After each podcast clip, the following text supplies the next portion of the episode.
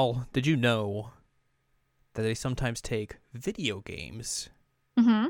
and turn them into motion pictures? That is true. It's a shocking revelation. They're usually not very good. That is that is also true. Most of the time, they're not good. And around the time that this movie that we are talking about today came out, hmm that was very much the case. Oh yes. Because I don't think at this point there there had really been a big Hollywood video game adaptation movie that had come out and was good. Even like goodish. Good-ish. Yeah. So of course today we're going to talk about one of those. One of the one of the biggest, One of the infamous ones. one of the infamous ones. Hello, welcome to this week's episode of the Season Lamb Checkup OVA. It's a podcast where we have conversations about video games, anime, and manga. I'm Jared, joined as always by Doc Al and Ladium. Hello. This is episode 149. Good lord. It's a lot of episodes. It is a lot of episodes. And uh, we're talking about a video game movie that came out in the year 2001. Video game-ish. It's like inspired by video game. Uh, It's I mean, that there is a video game in the title. there is a video game in the title. It's just a very odd film.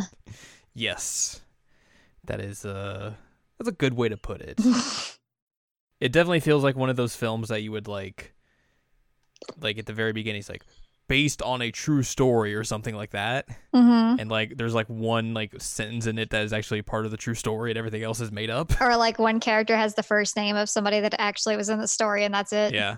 Or like inspired by the events of. But yeah, we are talking about, uh, like we said, one of the most infamous, one of the most famous video game movies, and also just movies that push forth the envelope of technology. Mhm. It's a movie called Final Fantasy: The Spirits Within. It is called that. Mm-hmm. it sure is. oh boy. what a film. Uh, yeah. A film that nearly bankrupted Square. Yep. I mean, like, honestly, l- looking at it, I understand why, because this had to have been so expensive. Mm-hmm. Uh, the uh, Wikipedia says that the the budget exceeded its original budget towards the end of production and reached a final cost of one hundred and thirty-seven million dollars. oh my god. Which for your first outing, not a good idea unless you're being bankrolled by like a billionaire. Right. Uh, they only were able to recoup 85 million at the box office, so that is a loss of like 52 million dollars. So that is what that is why people call this a bomb. A stinker. Um, I was one of those people who saw it in theaters when it first came out. There you go. You tried. You tried your best to save them. uh, I did not see it in theaters, but I ended up renting it when it came out on DVD eventually.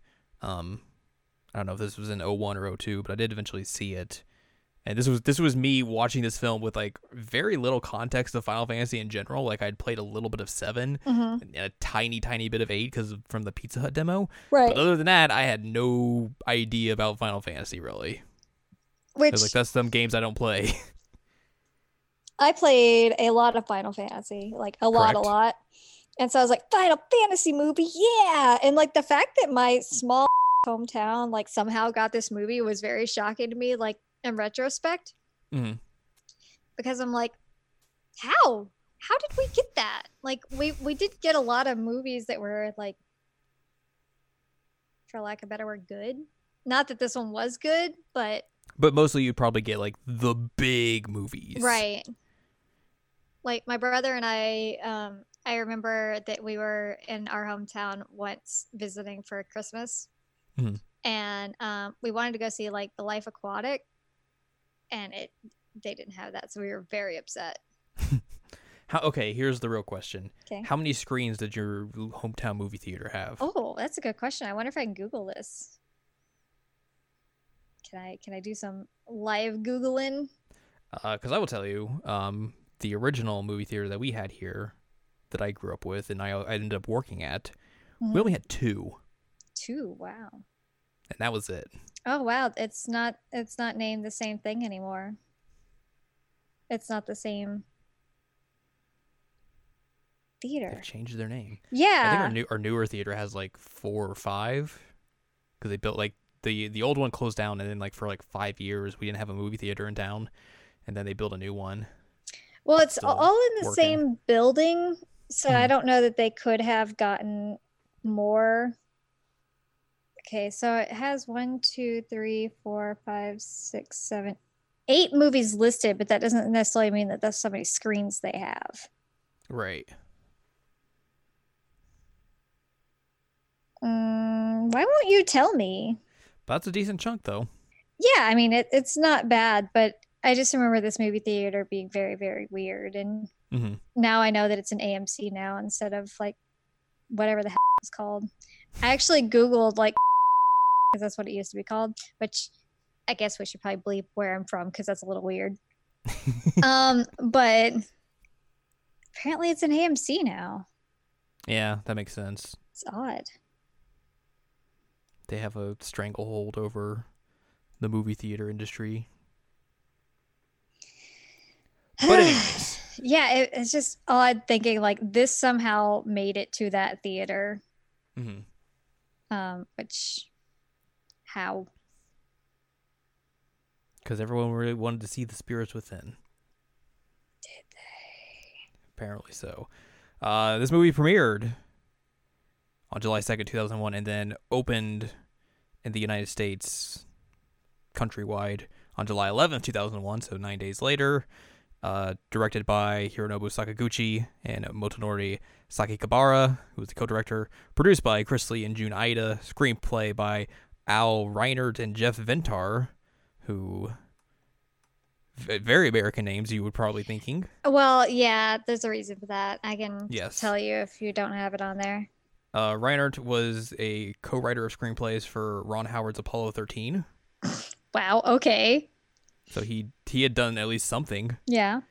Uh, Jeff Vintar worked on I Robot and some other stuff. Yeah. Okay. Uh, and then music, not by who you would expect. Nope. Uematsu, he's out. Instead, we got Elliot Goldenthal, an Academy Award winner. For what? Best original score for the motion picture Frida or Frida, Frida. Frida. There you Um, go. Wow. in So 2002. So a year later, he would win the the Academy Award for Best Score. man, that man did some generic for this movie. Yeah, he pretty much. I think he phoned it in for this one. Yeah. Uh, he also did uh, scores for Alien Three, Hmm. Interview with the Vampire, Batman Forever, and Batman and Robin. uh, Across the Universe. Wow. Um, which doing those Batman movies, I guess he was uh the replacement for Danny Elfman after they got into a fight. Mhm. Uh, he did a weird version of The Tempest, and then basically hasn't done much since then. Wow. He's done two. He's only done three movies in the 2010s. Wow. Um But yeah, you're right. This this the score not great. no, it's really bad. It's so It's generic. very generic. It almost like I was thinking when I was watching this, I was like, you could probably put in like a, a modern Marvel film score into this film, and nothing would feel out of place. Right. Because that's what that, this felt like. It felt like a, a superhero film score instead of like a sci-fi, sci-fi. quasi horror type film. Mm-hmm. It's very, very bizarre. But again, uh, it's one of those things where, you know, you would expect because it's Final Fantasy that Sakaguchi would be like, well, let's get Uematsu for this. And he's like, nah, we're not going to get you. You go do those video games. We're going to get Hollywood on you, which feels very much like a Kojima decision, It does feel like a Kojima decision. Which is which is an interesting thing to to, to talk about. But um, uh, it should be clarified. I know I've mentioned this before. I love Sakaguchi. I love him. Mm-hmm. I think he's great. I think he does some really genius work. This was a series of unfortunate mistakes. um, I have pulled up a an article that Polygon did two years ago about Final Fantasy VII. Final This Fantasy is Seven. big, big whole piece that they got like a bunch of people from Square to talk to them about. hmm Um, and in like the the latter half of the the the article, um, they talk about the development of Spirits Within. Oh right, I remember that article. hmm Yeah. So uh, I'm going to pull some quotes from this Okay. as we discuss the Spirits Within. hmm Um, this opens up with them saying basically, um, one of their one of Square's uh, initiatives following the release of Final Fantasy VII was opening up that studio in Honolulu, which they opened up in '97, and that would be where Sakaguchi would go to make Spirits Within, hmm a film that took four years to make, and obviously, as we've talked about, did not make all its money back. Is that the same studio where they were making Nine? Because they were also in Hawaii. Yes. Um, this says while Square had multiple studios around the world, the idea behind the Hawaii studio was that it wouldn't just develop games; it would also make movies. As Square had ramped up its CG resources working on cutscenes for FF7, Sakaguchi saw the potential to push that technology further. Ah, Um, aren't we so glad that we didn't get a movie that looked like like Seven's um uh CGs though? It's true.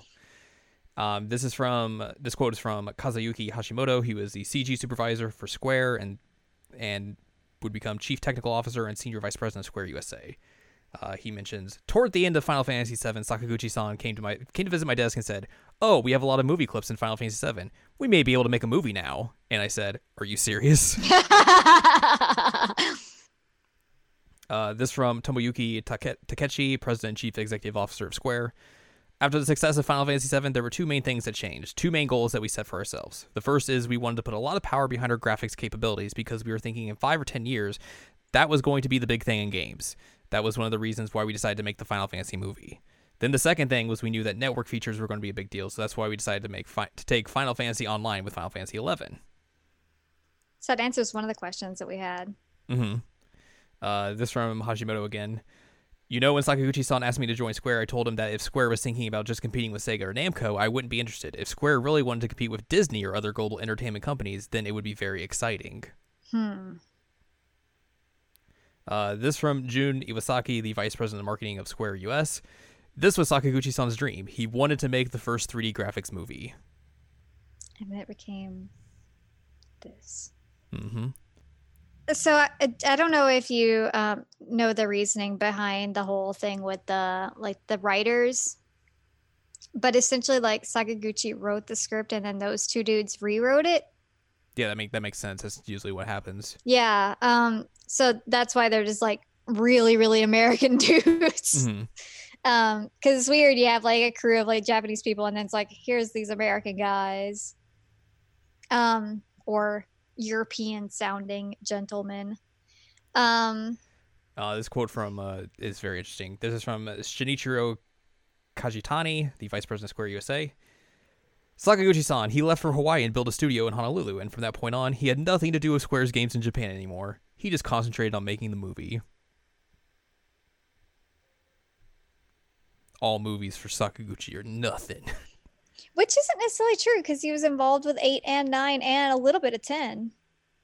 but how much was he actually involved, though? Right. I mean, he was involved, but I don't know, like, hmm to what extent. Um, And also, they talk about like the reason that they, they chose Hawaii was that it would basically connect them from Japan to America because it's basically in between, and also it's because Sakaguchi liked Hawaii. he wanted to surf. mm-hmm. I mean, do you blame him if somebody's like, hey, let's figure out where we're going to put the studio? Like, Mm-hmm. I'm to pick somewhere super pretty sweet. Like, yeah. Uh, this quote quote from Hashimoto again. We need to decide how to build the movie production. Game production is like a small scale factory, but movie production needs to be a large scale factory. Not easy. You know Pixar. They spent about 10 years to build a movie pipeline in their studio. Square did it in just two years. Which probably should be a red flag when you think about it. yeah. Uh, this from Junichi Yanagihara, the executive vice president of Square USA. Whenever you make a movie for the first time, there is a learning curve, and sometimes, as you can imagine, this there is what we call development hell, in which many different people come in and try to give so much input that it causes delay of the process. As a result, we couldn't reach the consensus as to what to do with the story. Also, not a good sign. hmm Uh, this from Hiroshi Kawai, character programmer from Square Japan. the checks and balances weren't there. I think in terms of producing a game, Sakaguchi-san was probably pretty reliable in terms of his beat, in terms of what worked and what didn't work. But when it came to working in a different medium, I think the fact that there wasn't really anybody there to provide objective and constructive criticism was a detriment. Uh, so, what? He didn't have any checks at all? Basically, I think it's like no one was there to like no one was like experienced in the movie industry to, to Oh, sell it to say like hey this is a good idea this is a good idea this is a bad idea this is what you should do differently. That makes because this is considering like this is square doing this this is probably still a bunch of people from the games industry coming over and working on this film. Right. uh, this from alexander smith localization specialist for square us and japan from 98 to 2002 the movie was an unmitigated disaster I talked to the lawyer, and I just remember at a party, but she was the lawyer from Hawaii who had handled their applications for doing the movie there. And there were so many tax benefits on the table, and they didn't take a single one because they went in and they were like, "We're bringing our team," and they were like, "You hire ten percent Hawaiian, and you get this huge tax cut." And I don't think it was like Sakaguchi sitting there going, "No, we're keeping it pure. It's our team." I don't think there was any thought at all. I think it was like that that that came in, and the whole organization was so dysfunctional that when that kind of news hits the grind, it never gets to the person that needs to hear it. And that's the problem. That's the problem when you've got that kind of power structure. It's like a family thing. And this is endemic in Japanese companies where it operates like a family instead of a business. And so if something isn't on the family's radar, it just doesn't happen. And there are so many missed opportunities there. So apparently they could have saved so much money, millions of dollars, if they had taken advantage of these really easy opportunities. They just had to hire janitors locally, really, and they could have done it. Wow. But again, Uh, that might be a situation of like they've never worked in an office overseas, so they just don't know how it like. Like I wouldn't know if I went to Japan if I could get tax breaks right now. Yeah, totally. So like I could I could understand that, but also like Square probably could have tried to figure that out if they had wanted to. Square, I mean, Square is a business, a Right. big business. They could have had people research this kind of thing. That's true. That is definitely a thing. Uh, this from Yoshihiro Maruyama, the executive vice president of Square US. I think Final Fantasy VII's success changed Sakaguchi's style in a slightly negative way. He thought he could do anything within the company. That's why he started investing even more money in Final Fantasy movie, which became one of the biggest flops. That made him a little out of control. The original budget of the film was like $40 million, and it ended up costing close to 150 million. So when I actually did the calculation on how much it was going to cost based on the number of people Sakaguchi wanted to assign, I quickly figured out it couldn't be finished for $40 million. But you know, they did it anyway. They kept investing more money. Um, to follow up on that from Hiroshi Kawai again, there's sort of this expe- expression in Japan where you say, it's somebody else's money, and you can take it as, you need to treat it with respect because it's not yours, or you can say, well, it's not mine, so it's there to spend. Um, and then from Yanagihara, it was all funded by Square itself. It was self-funded, and sooner or later, if you study and analyze this, you'll probably run into some articles about what happened about the film project. Square went through a financially tra- challenging time. Yeah. So again, a lot of this just feels like a mess. Yeah. Um, and then eventually, after the release of Spirits Within, Sakaguchi would kind of stay with the company for a little bit, but then eventually leave. Right. Um, this is a quote from Sakaguchi himself about why he left. Uh, there are many, many reasons why I left, but to try and sum it up, my official title was executive vice president, and that meant, of course, that I had a mountain of administrative tasks to attend to. Every morning, I would have a stack of papers waiting on my desk to review and approve. If there was a change to the labor laws, for instance, I had to go through training and then update our employee policies. There was a ton of work like that, but I would I wanted to be involved in creating things again, so all of this stress was just building up in me. I really left Square, you know, and I was grateful for my position, but I just didn't feel like I, it just didn't feel like me. That feeling was the main reason I quit. hmm. but also, you know, we're gonna we're gonna talk about some things that are in this movie that maybe yeah. reasons why he decided to leave. Yeah. There's a lot to talk about here. Um, and I will say I looked it up. Um, that he was either um, producer or executive producer for the Final Fantasies until 10, Which that can just be a, a catch-all title. but he did the scenario for 9. Okay. And he said that that's his favorite Final Fantasy. So, I mean, if you're writing the scenario, you're at least relatively involved. True, but also like that could just be like a general outline scenario. Right. But So still, it- like, it's your story.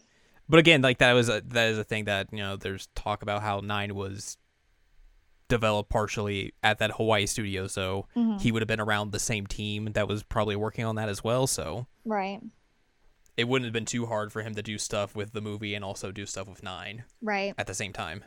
So it makes sense that he was involved with 9 Mm-hmm. more than he was with like eight. But Mhm. um, anyway, I just wanted to check.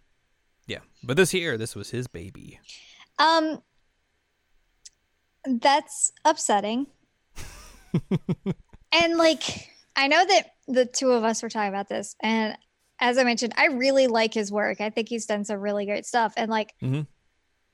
His work after this was amazing. Like Lost Odyssey was so good. It Mhm. was so good. Um so like clearly he still had it. I think that this was just kind of like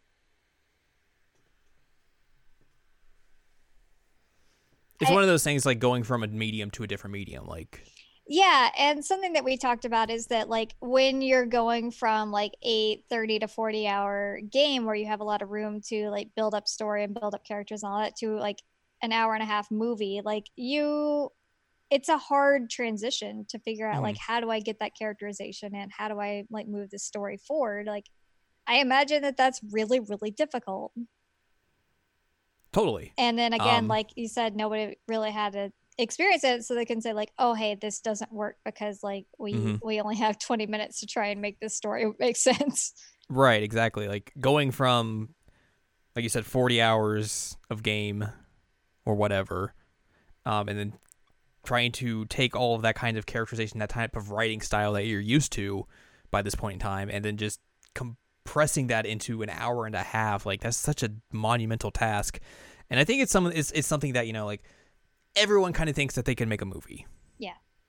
Everyone thinks that I don't think I can make a movie. Well, I mean, at, at some point in your life, you you probably have an idea like I could make a movie, I could do this, but then like you know there is the the cold hard reality sh- sets in, and it's like, well, it's a little harder than you anticipate. And I think like this is kind of a an example of that, where you know you might think going from games to a similar type of medium like movies or TV or whatnot would be a pretty easy kind of transition Mhm. but it turns out it's much harder than you anticipate.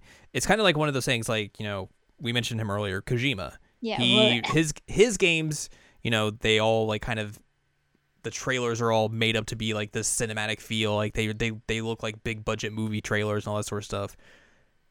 But he hasn't gone off and tried to make his own movie despite the fact that like yet. he's he's like friends with all these people in Hollywood and all that sort of stuff and like it always seems like he wants to just make movies instead of games. Mhm. And maybe that's like him knowing his limitations and thinking like this is much harder than it would probably be if I tried to go off and make my own movie instead of trying to make a game instead. Um, my experience with making movies is that when I was a freshman in high school, I've told Mhm. you about this. We Mhm. decided to do a sock puppet musical version of Romeo and Juliet. And I helped write the script, but I starred as um, a hamster that was like one of the like priests, I guess. I don't remember the character name, but anyway, that was my foray into filmmaking and clearly did not work out for me. Mhm.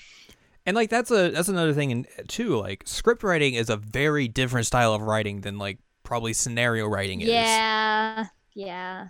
because it's a very specific type of format. It's you know you have to like write in like okay this person is saying this and then what are they doing in that scene Mhm. and all that sort of stuff. Like it's very very meticulous and specific to where like if you're writing a scenario you can just be like well they're doing this this and this and you know we'll flesh this out later in the game and by because you know the player's going to be doing all this stuff. We can kind of gloss over this sort of this sort of thing right now, Mhm. but uh In a movie, you can't do that. You really can't do that. No, you like you have to because you're a person's not interacting with a movie unless it's an interactive film. But that's a completely different thing in general. But like with a regular, a regular motion picture presentation, all that stuff, like it is a person watching it. They're not interacting with in it with any other, and they're not interacting with it in any sort of way. There's the words I'm trying to use. So you basically have to. It's a lot of showing and telling. Mhm. You can't just be like, well, assume, oh, well, the person's going to do this, this, and this. No, it's, you have to, you have to lead them along for the story, essentially. Um, So I have a question. Um, Mhm. I w- I want to talk about his like thoughts on uh, or his thoughts or what they did with Aki, but also like we have to talk about the story at some point. Um, so I don't know which one you want to do first, but like I think both of those are things we have to talk about. Yeah, yeah, of course. Um, well, I mean, we could get with the story and Get with the story. get get going with the story, and because we have some stuff to talk about post story hmm as well. So you Mhm. know, I figure we'll we'll get into that. But also, I wanted to. I figure I think um.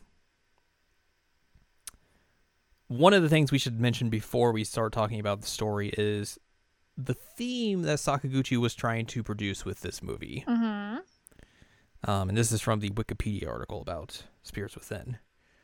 The director Sakaguchi named the main character after his mother, Aki, who died in an accident several years prior to the production of the film. Her death led Sakaguchi to reflect on what happened to the spirit after death, and these thoughts resurfaced while he was planning the film, eventually taking the form of the Gaia hypothesis. He later explained that the theme he wanted to convey was more of a complex idea of life and death and spirit, believing that the best way to portray this would be to set the film on Earth. By, consi- by comparison, Final Fantasy video games are set in fictional worlds.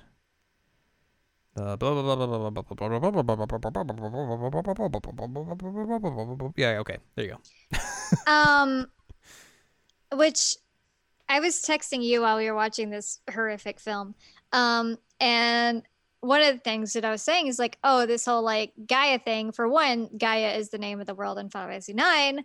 Um, but two, like this theme comes up a bit um, because we have in seven we have the Lifestream, Mhm. and nine we have the mist, um, and then ten we have the fireflies.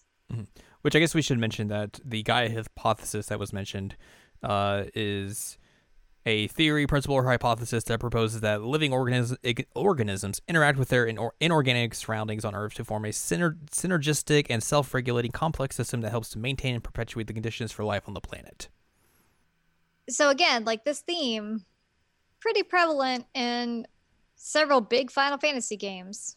Mhm. Like major plot points in seven and nine for sure. Ten a little bit, but he wasn't as involved with ten. Um, so this whole like idea of like what happens after death is clearly a theme that was thought about a lot at this point with Square, and I wonder if it was like because of him. Um, but something else that we've been talking about is that like grief makes you do some weird things. It makes your brain go a little bit wonky, and hmm um, can confirm, yay. Um, but we'll talk about it a bit more later. But I, I think that that had some kind of impact on his judgment in terms of this film in particular. Don't let me forget to go back to that. uh, but uh, yeah, this. So going into the story of this, the, one of the key things about this film is that it is pretty much universally panned. Yeah. Um, and like we we talked about earlier, like we had watched this film nearly 20 years ago, Oh my god. and haven't really since then. Um, I will say the CG still looks great. Um, It, it's surprisingly so. Like you would think that you know this being a film that came out in 2001, that it would probably look a little rough. Um, and I would say some of the animation yeah, of the characters look a little rough here and there, but it looks like you know it's a uh, Square Enix flex. it's some very it's some square CG Or that you would expect to CG, yeah. to see and everything. Like it's the same type of stuff you would see in the Final Fantasy games and everything. Um, probably a little bit more reminiscent of like the CG quality in 10 yeah. than the PS1 games. But yeah, it still looks pretty good, which is like I said, very surprising that a film from 2001, a CG film specifically from 2001 would still look this good because like there's a lot of uh forms of media out there that were using CG at this time, excuse Mhm. me. And going back and looking at it, it's rough. Yeah. It doesn't look that good. Nope. But again, like this is Square basically doing what they did best when it came to cinematics. So So I mean, it generally looks pretty good. Mhm. Um, that's really one of the only positives I can say about it. and then you get into the story and you're like, how is this Final Fantasy? It's it's a sci-fi movie. Um, which I mean, I guess you could say like certain parts of Final Fantasy games are sci-fi, but not to this level of sci-fi. Final Fantasy has never been a sci-fi shooter. It has not been a sci-fi shooter. That is correct. Mhm. It can Like, have sci-fi elements, but not sci-fi. Right. This is one of the things we talked about. Like, if you had marketed this game as Square's first movie production and not put Final Fantasy on the on the title, hmm I don't think it would be as critically panned as it was. Right. But again, with how much money they put into this production, they couldn't get away with doing that. They had to put Final Fantasy on the title, hmm on the marquee. Or else Because if people not- wouldn't go.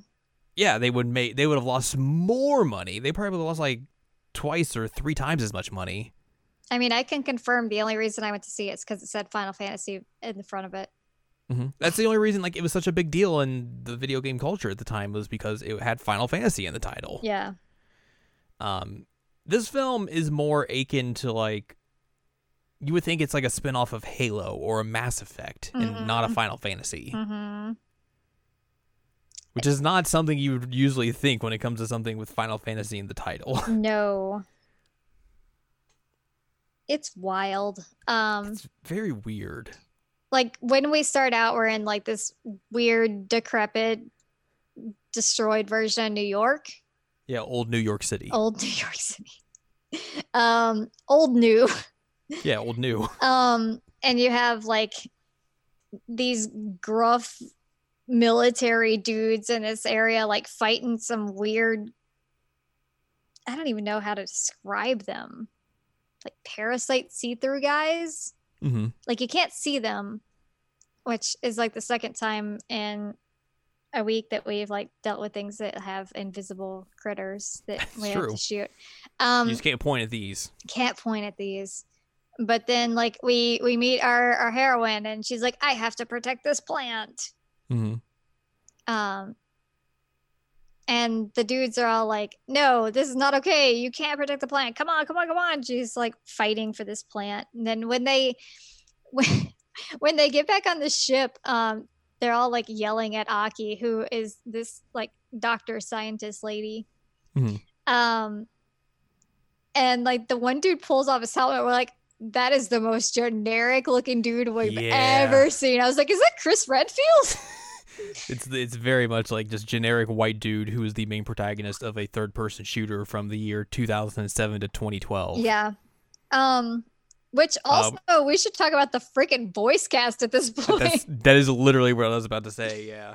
Um, they went very Hollywood with this, mm-hmm, for at least the main characters. mm-hmm. Um, Aki is voiced by Ming Na, Ming-Na who Wen. is the voice of Mulan. hmm She was Uh, also Chun Li in the Street Fighter live action movie. Which one? The live action Street Fighter movie.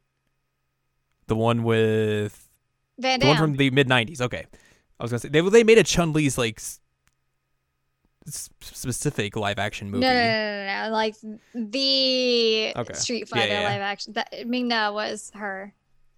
But Weird. um, but anyway, I did not know that. Ming-Na Uh, Wen. Doctor Doctor Sid, who is spelled S I D SID. instead of C I D, is Donald Sutherland, who is noted father of Kiefer Sutherland. Mhm. Um, Gray Edwards, who is very generic uh, White man, white man, is voiced by Alec Baldwin. which is It's hilarious. very, it's very weird. Uh, He phoned it in too. n- honed it in, noted family member of some other Baldwins. Oh yeah. Um, yeah, that was that's a weird choice. Mm-hmm. Uh, and then your side characters Ryan, who's voiced by Ving Rhames. Uh, Neil, who's voiced by Steve Buscemi. Which I said, I was like, "Do you know who that is? This is him." And you're like, "Oh God." Steve Buscemi puts in a good performance in this film. he does. His character is legit comic relief. He might be, he might have the best performance in this film, He at which, least which is saying something. he felt like he tried. Hmm Um, but yeah, he he probably has the best performance in this film. Um, it, it was hilarious, and I was like, "Oh my God, why is Steve Shimmy in this?" Yeah, it's the early two thousands. Yep, Uh, and then Jane, who's voiced by Peri Gilpin. I don't know who that is. Um, also, she you, was on Frasier. you can't forget the uh, the council member number one. Council member number one, Keith David, my boy. Yep. It's very good. I was like, oh, it's Keith David. Uh, and then the villain's voiced by James Woods because, of course, you get a piece of to voice the piece of villain character. Mm, So there's your cast. It's real weird, yep. like we said. But again, like I, it makes sense because, of course, you're gonna make this. This is such a big thing. You're gonna go with a Hollywood voice cast, but also like that's a really weird Hollywood voice cast for the time. Yeah. So there you go. It's it's hilarious. Shout out to Steve Buscemi, MVP of this production. Seriously, MVP of the voice cast here. Oh boy. Um. So yeah. Old New York City. Aki goes there because she's trying to find something. The the military shows up and is like, "Hey, get out of here! You're not allowed here." And she's like, "No, I am." Buzz off, and then the Phantoms show up, which is the the weird parasitic, see-through aliens Yeah. They got to deal with a bunch of, and then they they all leave. Aki get Aki finds a plant, and they all leave. Yep. And then they have to get scanned. and then generic man gets got attacked by the the, the phantom somehow and they have to do emergency surgery on him Which this is where we're like, oh, she's actually like a doctor, doctor, like a medical doctor. she, she is the she's a doctor of all trades Yeah. Wow. square was like doctor means this right and they're like yeah it just means whatever Whatever. Yeah. Like I can do surgery. I have doctor in front of my yeah name. go give me go i'm gonna break my arm and you're gonna do surgery on my arm and fix it right up She like lasers the weird like space fleas out of him. mm-hmm Um, and it's like a countdown of like, you're gonna lose him, you're gonna lose him, you're gonna lose him. Oh god! And then she like lasers the last one out. Um, you know, very very stressful. it's very stressful also they have history together They do have history. history. Uh, she goes see goes to see Sid, who's like, "I'm Sid. What's up? Hey, you found a plant. Good job. Don't bone that guy. Yeah, he's like, do not bone that guy. Don't bone that guy." Um, they go to like a big council meeting in the barrier city of New York City, New New York, basically. Um, Aki and Sid are there, and then the evil dude, General Hein, is there. He wants to basically blow up the Earth yep. to kill all the aliens. Basically. And Sid's like, what if we don't do that? And also, what if we make something that cancels out these things by using these waveforms and stuff? And everyone's like, oh, but you believe in the Gaia theory. You're a weirdo. You're off your rocker. And then Aki's like, no, no, he's not. Look, I got a thingy in me and I'm alive. They're like, whoa. She like touches her chest plate and shows that she has the space fleas in her too. Like, all right, we're not going to blow up the planet now. But then like the the the Nazi dude, um oh, yeah, he's very fascist yeah, looking. he's super fascist looking. He's like, but that means she's being controlled by them. So that's his Okay. like shadowy plan is now she's being controlled by them. So he has to use that to leverage. is- it's very generic villainy. So generic. type things. Like he needs like just a curly mustache to twirl at all times as well, and it would have been perfect. He's so fascist looking. Mhm.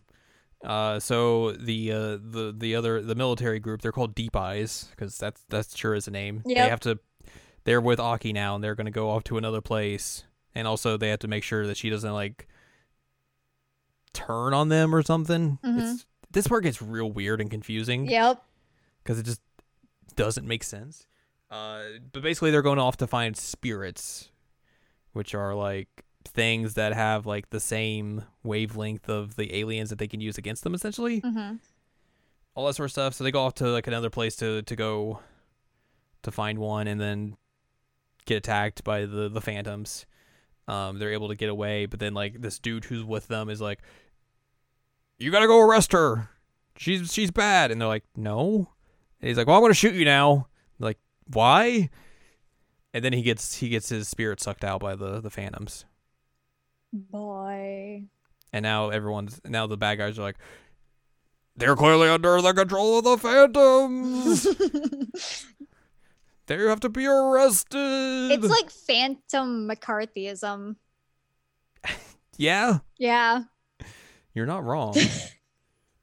uh, I think at, at, that- at that time also she goes she gets knocked she goes unconscious and like nearly dies, and they have to like revive her somehow. Excuse me somehow. Is that is Uh, at that one- when she gets shot? Yeah. Okay. Uh, at one point as well, the the rest of the crew puts Aki and generic white dude in like a, a thing together and make it so it doesn't move and so they can go to the bone zone, but then it fails. Yep. Uh, but yeah, they revive her and get her back, and then uh, evil fascist dude's like, "Well, I'm gonna go arrest all these people." He arrests all of them, and then takes over like the barrier city, and is like, "Well, we're gonna just we're gonna have the phantoms come in and be like, oh, look at us, we're gonna save the day," and then it just overwhelms the entire barrier city. Like, how did we not see this happening? He's like, "Whoops. Um, I can't believe I didn't see this was gonna. I didn't think this was gonna be a thing. I'm just gonna leave now. Bye."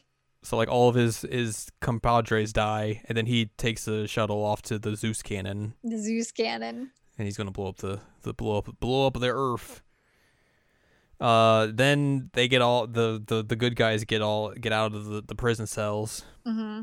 Because like the power goes down and their lasers fall down, and- which it's funny because Steve Buscemi's character is like waving his hand, like trying to figure like- out if it's they. like it's not like we could just wave our hands and make the the, the lasers disappear. Like and then somebody mentions like that he's not that magic or something. uh, so they have to escape the the barrier city, which means all of them are going to die. Yep. So all of the side characters die one by one by one. Well, first, Very sad. which um, you know, I, I had to mention it because one of the one of the side characters is a black man, hmm and he is the first one to like go down. He doesn't die first, But he's like trapped in the in the vehicle they were in because it flipped and he he gets like can't impaled by something in Yeah. the gut. Um, so So he's just gonna sit there with like the the turret on the back of the the the car and make sure nothing happens. it happens. Um, Uh, and then Steve Buscemi and the girl go off to like repair something or something. I don't know. And then a bunch of phantoms show up, and she the girl just watches Steve Buscemi's character die. yep, Doesn't do anything, and then like she's like, "Well, I'm just gonna die now." Uh, so there's this whole joke between them of like, oh man, Steve Buscemi has feelings for Jane or whatever, and uh, his character's name is not Steve Buscemi, by the way. it's Um, Neil, but it's also funnier to say Steve Buscemi. It is Steve Buscemi. Steve Buscemi as himself. He has the feels for Jane, and um, like he Jane's a keeps, tsundere. he keeps joking about it, and she's like, I would never be in love with you. Um, yeah, she's super tsundere, and then. Like after he he dies while she watches and does nothing. Does nothing. She's just like, oh, I'm just gonna sit here and watch this happen. like his soul gets ripped from his body and she's like uh and Huh. then, then i guess she's like well i guess i can't live without steve buscemi so i'm just gonna let my soul i'm gonna let my soul get taken too and then she just falls that's a sentence you never thought you were gonna say. it's a sentence i never thought i would say but uh yeah her soul is ripped from her and she dies next to steve buscemi.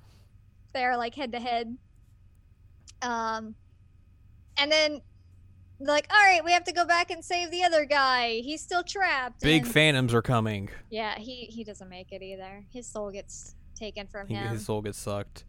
Um, and then generic white guy is gonna is gonna make sure Aki and Sid are able to leave, and is like gonna just stay there by himself. And Aki's like, "No, I can't leave you." He's like, "I got this." Da-da-da-da-da-da-da-da. And then they come back and get him anyways. yeah like he definitely does not got that he would die immediately if Aki didn't come and get him because he's Also, a thing is like all of their weaponry can just work on these on these phantoms, yeah and it, it looks just like normal military weaponry from. I guess this this is 2065, but like it just looks like generic standard military weaponry, yeah but it just works fine. but also like Never explained. the phantoms can be seen at this point which is wild um i, I don't remember if they explained that but at some I think they they, explained- they mentioned something about it, but I don't remember exactly what it what it what it was. who knows um so they go to space Also, they they've revealed at this point that the phantoms are just dead aliens. They're ghosts. yeah they're ghosts That's it. They're just ghosts. fighting the ghosties Uh, so yeah, they're able to get Neil, not Neil, generic white guy. Neil is not back from the dead. Sorry, Steve did not revive. to Uh, and then they have to. They go off and they're gonna go to the original like crater site because that's where the eighth and final spirit is. And then during this time, Aki and generic white guy bone. They bone in space, zero gravity, which like Doctor Sid told you no. he Don't said. bone that guy. He said, "Don't bone that guy," but also like. Correct me if I'm wrong, and I might be wrong on this. I don't actually know how things work like this. But would the equipment work in no gravity? Because I feel like that would affect affect like blood flow. You know, I, I don't know. I don't know how blood flow works in space. I don't either. Like, there's no like artificial gravity on this thing, so like, I don't know how they went to the bone zone, but apparently they went to the bone zone while floating. Mhm. And then Aki just like straps herself in next to Sid's, like, "Hey, nothing happened. Everything's fine. What's up?" Like literally just doesn't address anything and leaves him back there. and like, um, that's gonna be awkward since he told you earlier, like, not to bone him. Did you bone him? Also, it's like Oh. a really tiny ship, so I'm sure Sid just sitting there, like, while like he's in the cockpit, like, I told you not to bone him, and I can hear you back there. I write, I Um, write better di- dialogue for this movie. I mean, it's not hard. so they they get to the the the The crater, crater. and they find the eight spirits in there. So they have Aki and generic white man descend down there. But then the evil man shoots his laser beam down there and kills the eighth spirit, and they're now stuck down there. Like, oh no, what do we do? Our shields are down. We're s- we're sitting ducks. So yeah, they're sitting ducks. Um, bad things are happening, and then Aki just passes out. Yep. because she's been having these weird dreams of the aliens and everything, and she realizes, oh, this is them before they were sent jettisoned and blew up their planet, and all this bad stuff happened. Uh, she gets attacked by a phantom. It like shoots its tentacles into her body, Mm-hmm. like through her body and everything, and then one of them hits her uterus, and it turns blue. It turns blue. it turns the the alien into a good man. And then she's like, "Oh, the eighth spirit! I found it. It's the the birth of new life." And then they they find Gaia, and then stuff happens. The the cannon gets shot again, but then like he keeps shooting it too much and it blows up and kills him. yeah. Um. Like uh, the, Gaia gets mad. the poor dude, like one of the operational guys, is like, um, sir, it says that it's overheating. We should probably stop firing it. He's like, no, we're gonna keep firing. It's like, but, but sir, it, it says that it's overheating, sir. And so he just like goes in the basement and like overrides everything, keeps shooting it, and then blows the whole spaceship mm-hmm. up. Which like, you know, it's fine if you want to blow yourself up with your weird space gun, but like, those dudes probably made like minimum wage and there's probably like 30 of them that you're having to shoot this gun and you just Also, killed like- all of them You're not even giving your villain any comeuppance. No. it's just he's just a dumb who blew himself up. yeah like he he, Which- he sucks and then Part he of the dies. course for this film. he sucks and then he dies literally Mm-hmm. that's that's what happens Um, so they have to try and figure out a way to get all the spirits to override the the alien ghosts, and generic white man sacrifices himself by getting his soul sucked, and then they they they are fine. which i still don't really understand that part at all like i don't Oh, let me tell you. okay Uh, blah, blah, blah. Gray sacrifices himself as a medium needed to physically transmit the completed spirit into the alien Gaia.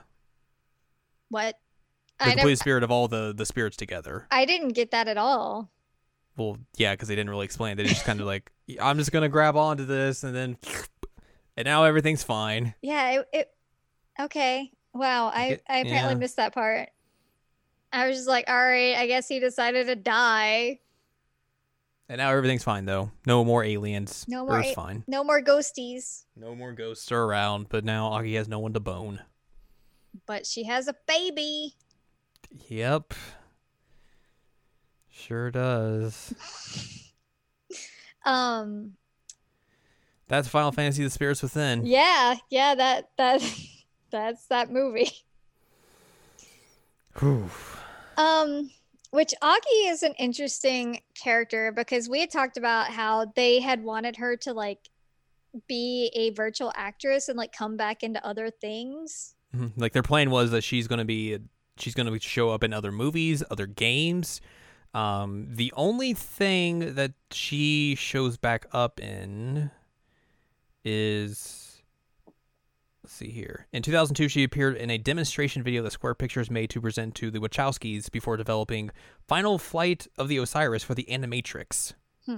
Because Square worked on some stuff for the Animatrix. Um, wow. Uh, they also like put her in like Maxim in a bikini, and she got Mhm. voted as like one of the hottest women ever, which is wild. Um, one of the things that I also found interesting uh, when I was like researching a little bit about her is that at some point they're like, okay, well, she's supermodel hot. We can't have her supermodel hot. So we're going to remove her makeup and cut her hair so that people will believe that she's a scientist. And I'm like, what? what? Yeah. Um, so that's some classic sexism happening. But yeah, here, here. Uh, Aki's appearance was conceived by the lead animator of the project, Roy Sato, who created several conceptual desi- designs for Sakaguchi to consider and then used the selected design as a guide for her character model. Sato perceived Aki's original look as a supermodel and subsequently removed her makeup and shortened her hair in order to give her a more intelligent look that would convince people that she is a scientist. In an interview, Sato described actively trying to make her appear as realistic as possible, making her similar to himself in as many ways as he could in the animation, including elements of his personality through facial expressions. so she's a dude. Yeah, I guess. All right. Um, Sakaguchi commented in an interview, I think it's okay to look at Aki and be convinced that she's human. so let's talk about Sakaguchi and Aki. Let's talk about Sakaguchi and Aki. Do you want me to, so do you want to talk about this or do you want me to give my my my analysis of a certain scene?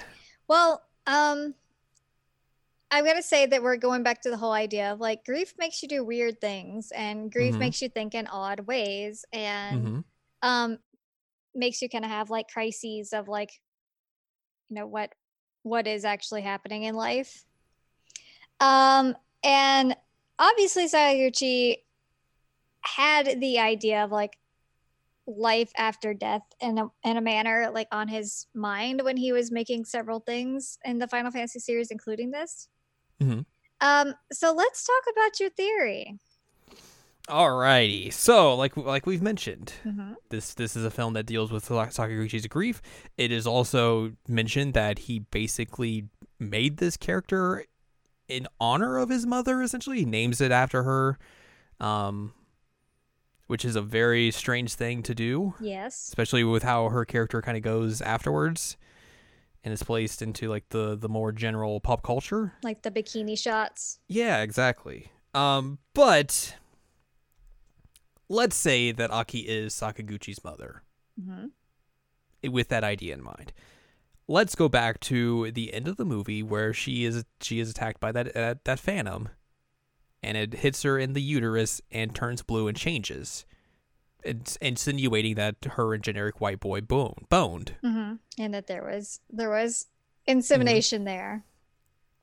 If Aki is Sakaguchi's mother, then that would make the the baby Sakaguchi. hmm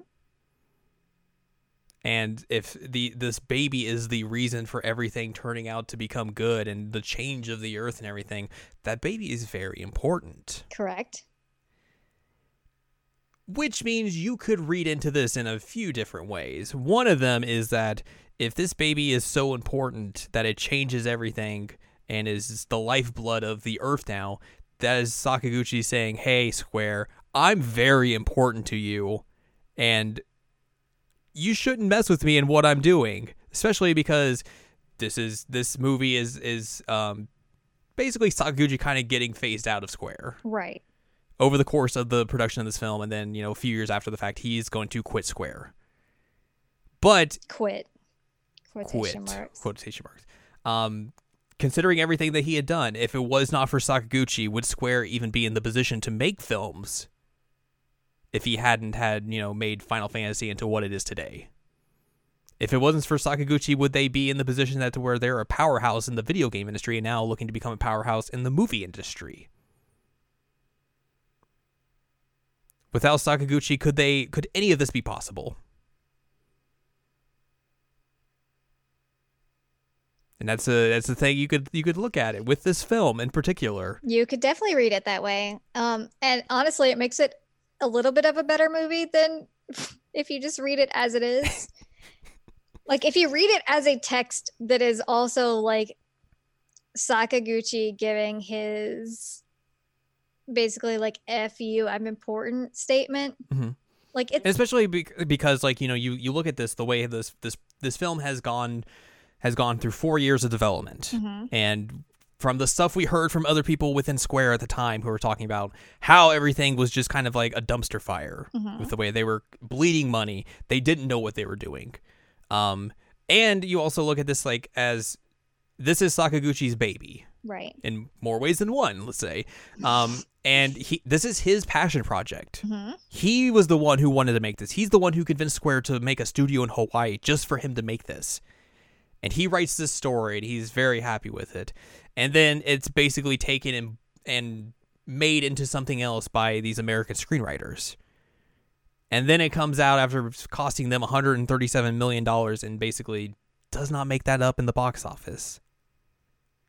Like I don't know when he would have conceived this idea that scene at the end of the film. But it definitely seems like Sakaguchi is like, hey, if don't make this into being my fault. Right. Like this is, I if it wasn't for me, none of this would happen.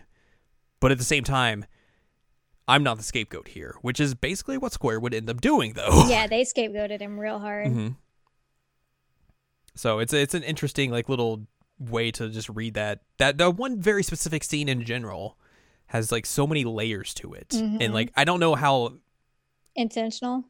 how intentional it was or just it just inadvertently kind of came into that way. I mean, I think I think that helps that we're looking at this, you know, nearly 20 years after the fact, and we have the uh, the the basis of history on our side now to like look at this and think like, oh, well, there's there's probably something more to this than meets the eye.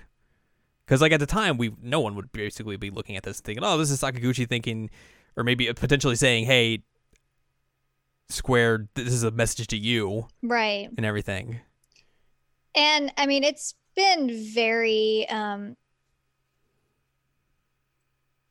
trying to think of the right word. It's still kind of a mystery of what went down between Square and Sakaguchi. Like they've both given their statements, but like no one really knows but them. Yeah. And again, like just going into this this this reading of the scene, like I'm not in I'm not saying in any sort of way that Sakaguchi is like an egotistical person Yeah. because I don't I don't know him personally. I don't know, I haven't read anything that suggests that oh he's just this vengeful egotistical person who is out to get square and all this sort of stuff. Like I don't know that. That that could be the, that could be the case. That could be the complete opposite of the case.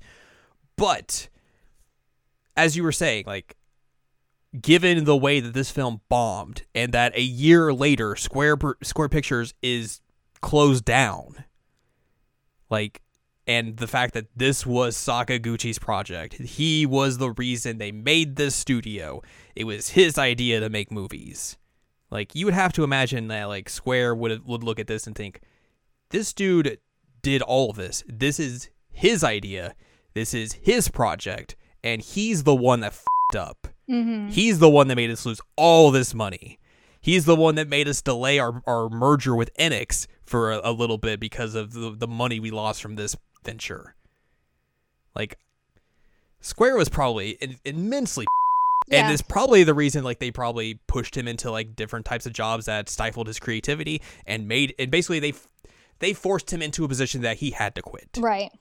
Like I would imagine that is probably the the main reasoning behind Sakaguchi leaving. But also in the same time, he probably was like, you know, after this film came out and it didn't do as well as he wanted it to and everything. Um, they weren't giving him the, the the license to to work on Final Fantasy in the same way that he had previously. And you know, Final Fantasy is like his franchise in a way another of his babies. Yeah, and they're basically like, no, you're not, you're not gonna do this. We're gonna put you up in a higher position and make you do business stuff.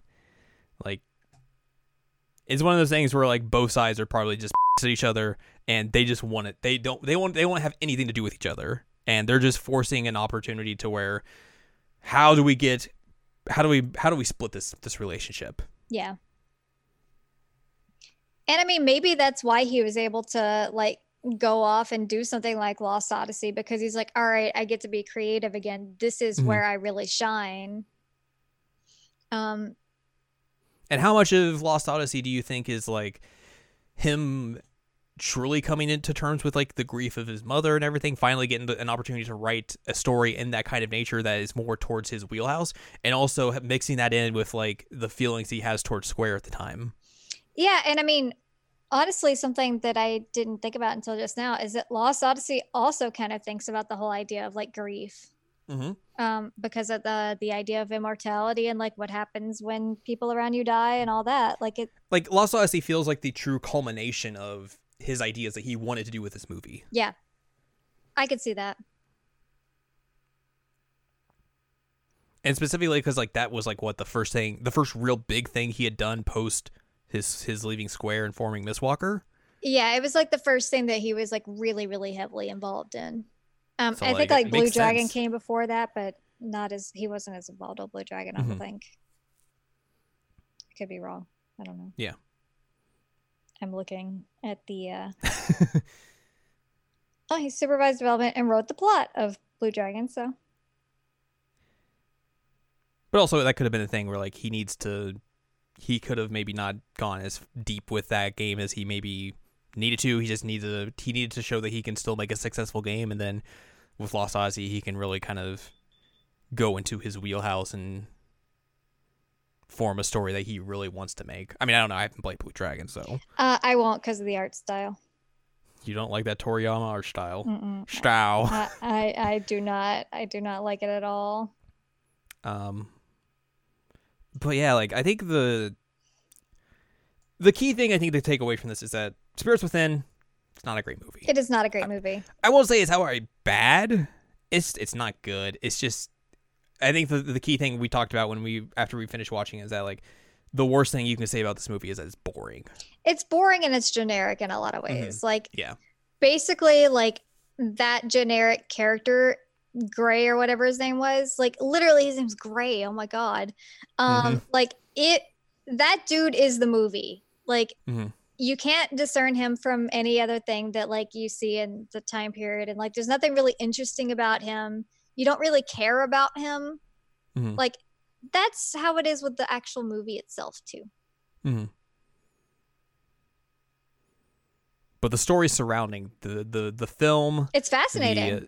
The, the the idea or the, the the rise and fall of Square Pictures, the the rise or not the, necessarily, but the I guess you could say the fall of Sakaguchi from Square, Square's almost bankruptcy Mhm. from this film.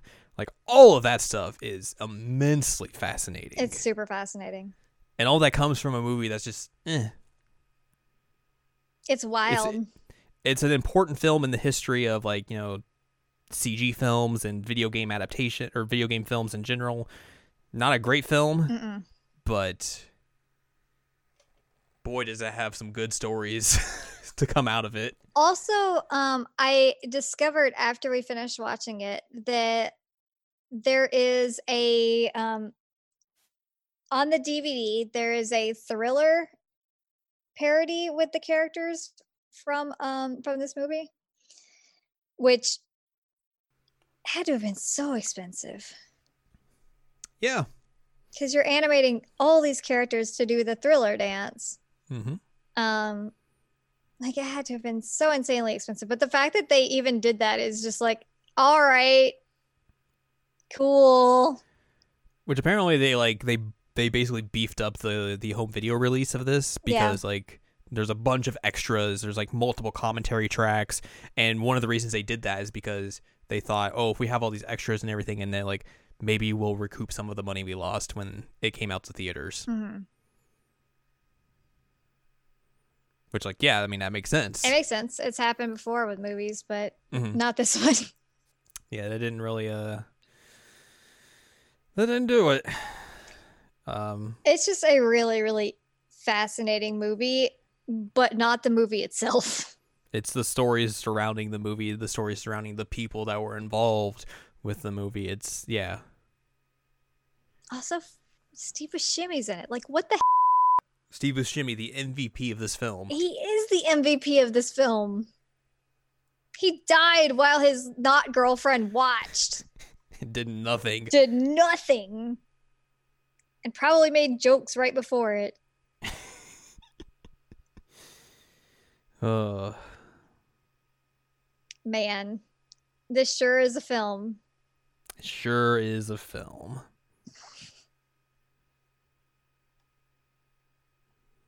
So look forward in a few years when Square makes Final Fantasy: The Spirits Within two for the 20th anniversary. Oh yeah. Um, that's not gonna happen. I, I love your Um, ideas, but that yeah, no. we made we talked about this after, after we watched it as well, but like there is an alternate reality where this film was a success. Yeah. And it's it's it's weird to think of that in that way, but like where would Square be if this film was a success? Like Sakaguchi would probably still be there, maybe. Mm-hmm. He might he probably would have stayed longer. mm-hmm. He may have still left, but he would have stayed longer than what he initially did. Um they may not have merged with Enix because Right. if this was success, like they wouldn't have need to to merge companies because they were probably still booming with money. Right. Who knows what the video game output is at this point? Like obviously, you know, they talked about how they were they were still thinking of like, hey, we're going to make an online game. So 11 would still happen. 10 was in development at this time. So those two games would still happen. But then like what does 12 what does 12 look like? What does 13 look like? 14 what what does 14 look like? And then is 15 the unmitigated like weirdness that it that it was? Um all those sorts of things. Like what is um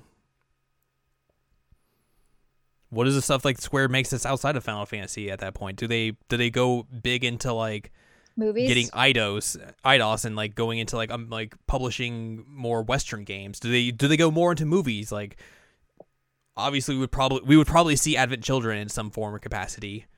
But like do they start making more movies in this in the vein of like spin-offs of Spirits Within and where it's like more original content or do they start making movies of the other previous Final Fantasy games?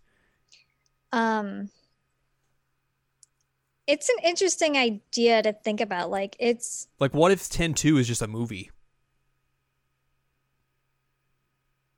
i like 10 2 the way it is I mean, yeah, but like if if this film was a, a big success, like they could have thought like, hey, we you know our our movie production uh, business is doing pretty good. Ten has an interesting story. What if instead of making this a game, we just make this into a film? yeah and i mean you will often hear final fantasy fans um say like oh well final fantasy 10 was the last good final fantasy which that is incorrect 10 2 was Yeah, it's Final Fantasy 14, uh, mainline one of Um, the best Final Fantasy games. Um. So like, I wonder, like, if Sakaguchi had stayed on for a little bit longer and like kept them on track with these, like, would the disasters that were like, twelve was okay, but like thirteen and fifteen were complete messes. hmm And then like Fourteen was 14 was also another mess. like, would would that have been prevented? But It's a great question. there's no way to know. But like, would those games even have been the same as they are currently? I Would they have the same ideas if Sakaguchi was still there? would Nomura be as big as he is? Would Nomura have gone on to make Kingdom Hearts? Ooh, that's a good question. I would. Hmm. What if this instead led to Disney buying Square Whoa. to use as a new as another like to to bump them up with like I don't did Disney own Pixar by this point? Did they? I don't know. Prob I don't know. But like what if they this became like Square Pictures was their a, a new subsidiary that they worked alongside with Pixar and then they just made games in the same vein but also now like Kingdom Hearts got more of a Disney push than what it I guess what it originally had, which is weird to say, but what if Kingdom Hearts was like a Disney an all Disney like all stars type of game instead of having like Final Fantasy characters in it? Disney purchased Pixar in 2006. Okay, so this would have been if we're seeing it in like Kingdom Hearts, it would have been before this. So like, Mhm. what what if this was like, what if Disney bought Square and Square was their Pixar instead of Pixar being Pixar? There's so many like weird alternate universes Yep. out there.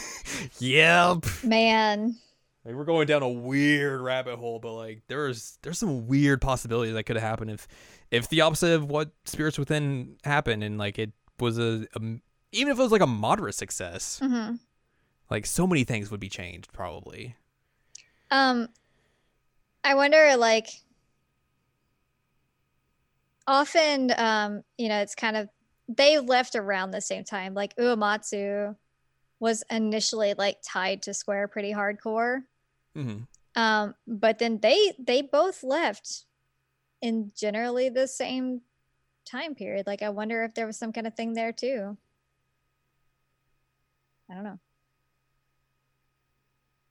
Who knows? All great questions. I need like some intense biographies, my dudes. Like we I need need to tell all about Spirits Within development. we do.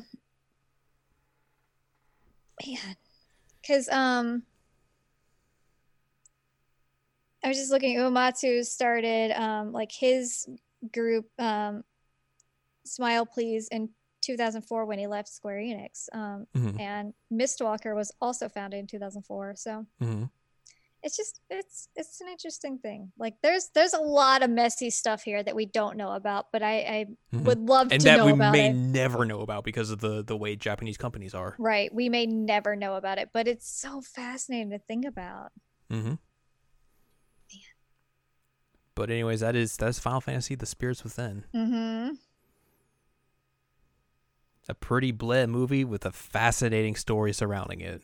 it's wild Mm-hmm. And I think that's gonna wrap this episode up. yep So, uh, you know, you, you don't have you don't have to go watch Final Fantasy: Spirits Within. Let's no be real. no Unless you really want to see it for the historical factor of it. But yeah, you know, there's no reason go watch a trailer and be like, oh, that CG looks good. That- Yeah. That's all you need to know. you basically like got the gist of it There you go. Uh, but yeah, if you'd like more from us, go to seasonlandcheckup.com or sac.cool. It's where you can find past episodes of this podcast and other podcasts like Season Land Checkup and Jared Now Watch. You can also find columns and reviews on the site as well. If you'd like more from Anladium, go to anladium.com. She's got columns and reviews. And you can follow us on Twitter, twitter.com slash anime checkup. And support us on Patreon, patreon.com slash SACOVA. If you'd like unedited episodes early before they get out, and then some weird bonus episodes that we do here and there. mm-hmm Next week, we might talk about another movie. Or we'll do something else. Who knows? It's a true mystery. i don't know that we can beat the game that we're currently playing before that Yeah, that game's long. it's long so it, It's long. it, it might be a movie but uh, yeah, we'll we'll discuss some. We'll, we may go back into the uh, the spooky dimension. Um, which I mean, we, we kind of this is it's like a weird vaguely horrorish. yeah it's got some ghosties in it Mhm. um but also i just have like a tough weekend coming up so Yeah, exactly. So we might go back to uh back to a certain series that we've been we've discussed a lot on this podcast. mm-hmm. So uh, look forward to that next week, and then until then, look out for the spirits within.